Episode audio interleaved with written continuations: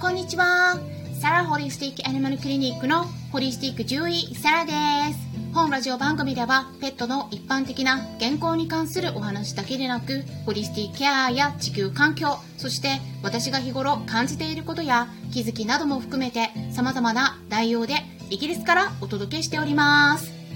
今回の配信はですね、前半が一般公開、後半はメンバーさん限定公開になっております。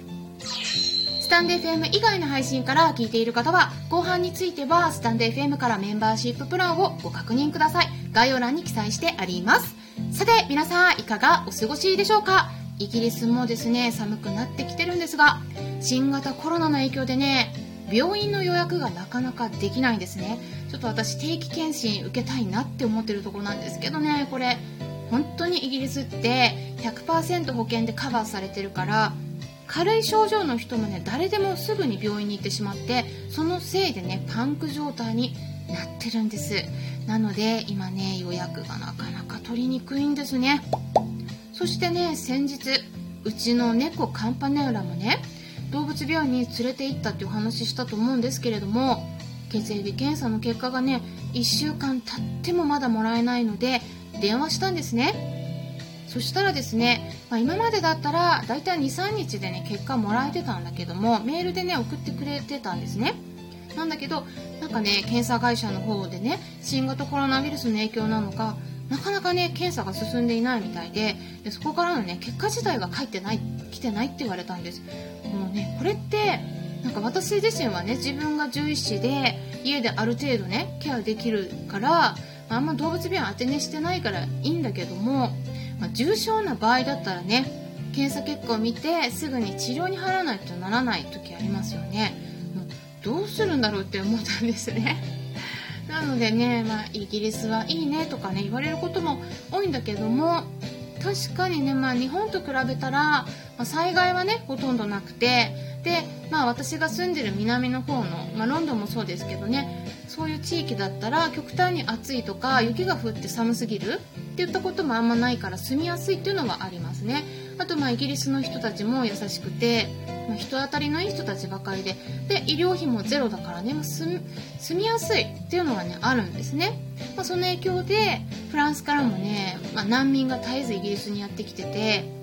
あのフランスよりもイギリスで暮らしたいっていう人たちが多いんですね、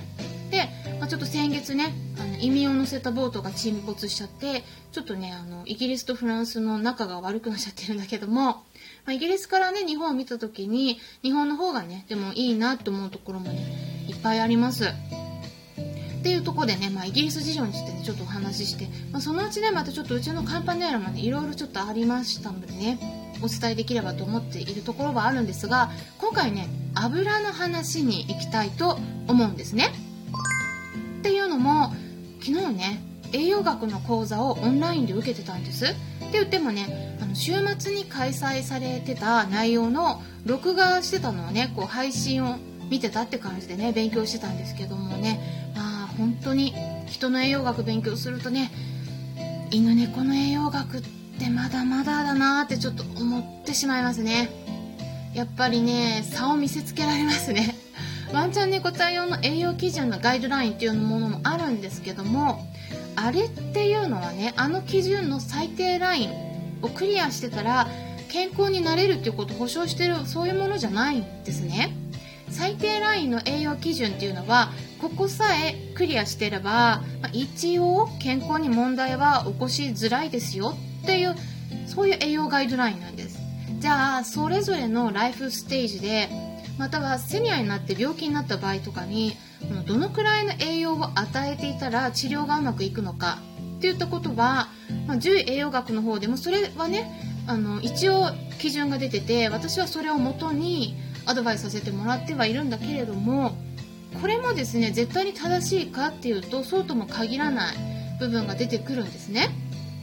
特に手作り食を与えたい場合っていうのはもう本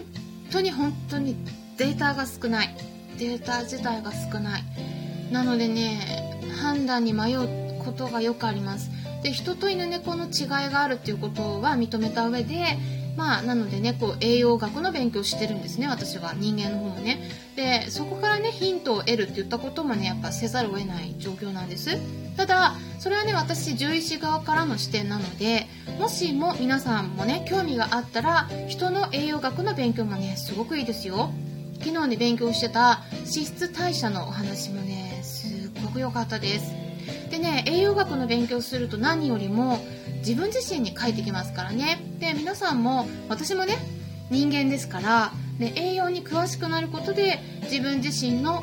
この健康管理っていうのもねできるわけなんです。ただね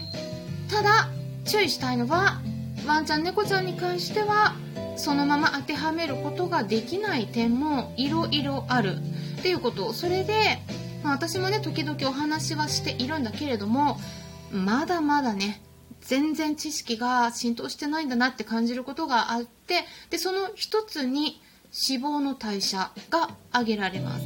で脂肪にもねいろんな種類がありますよね。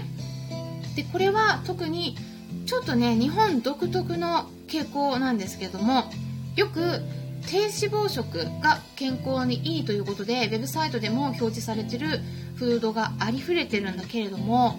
低脂肪食イコールヘルシーではないんですね。欧米の あのドッグフードキャットフードのサイトでね低脂肪食を売りにしてる商品ってあんまないんですよ。でも日本のフードってもうほとんどがねほとんどって言っちゃっていいぐらいかなりのね商品が低脂肪なんですね。で脂肪をねあの減らせばいいかっていうとそんな簡単なことではないんですね。でいろんな脂肪があります。もうそれぞれのその種類があるので特徴を知っていく必要があります。で最近はですねオメガ3脂肪酸を与えるとすごくねこれも健康にいいと言われててでそれはね確かにそうなんだけれどもただその中でも私たち人間だったらうまく代謝できるけれどもワンちゃん猫ちゃんにとってはうまく利用できないタイプの油があるんですね。でそれについて今回はお届けしたいと思います。なので興味のある方はぜひ最後まで聞いてみてください。そして今週もイベントがありますよ。12月10日金曜日の夜10時10分からクラブハウスのペットのホリスティックケアクラブにて祝メンバー 1K 1K1000 人達成記念っていうことで何でもおお答えお答えするお悩み相談会を開催していきます。はい。はい。一応ですねテーマとしては冬対策病気、えー、食事ホリスティックケアのことなどっていうことで入れておりますが何でもねご質問 OK ですのでぜひこの機会に、えー、かね聞いてもらえたら嬉しいですそしてですね12月22日夜の9時からもこれもクリスマス企画っていうことでインスタグラムのライブを開催します。はいということで。はいうちの猫たちもねできたらねうちの猫たち出演してもらえればと思っていますのであのクリスマス仕様のバンダナをね用意してるのでちょっとね可愛い姿を皆さんに見てもらえればなって思ってるんですね。なのでぜひぜひ楽しみにしてもらえたらと思います、まあ、クリスマス前になるんですけれども一緒にね夜を過ごしましょう。日程もぜひ開けておいてくださいね。さて、スタンド FM 以外の配信の場合は、ここで終了になりますので、もしも後半聞きたい方は、スタンド FM アプリの方から聞いてみてください。アプリは携帯電話、アプリ検索のところから、スタンド FM って入力したら出てきますので、ダウンロードして、私のチャンネルを探してメンバーシッププランにご登録いただければ最後まで聞くことができるようになります。ということで、それでは後半に入っていきましょう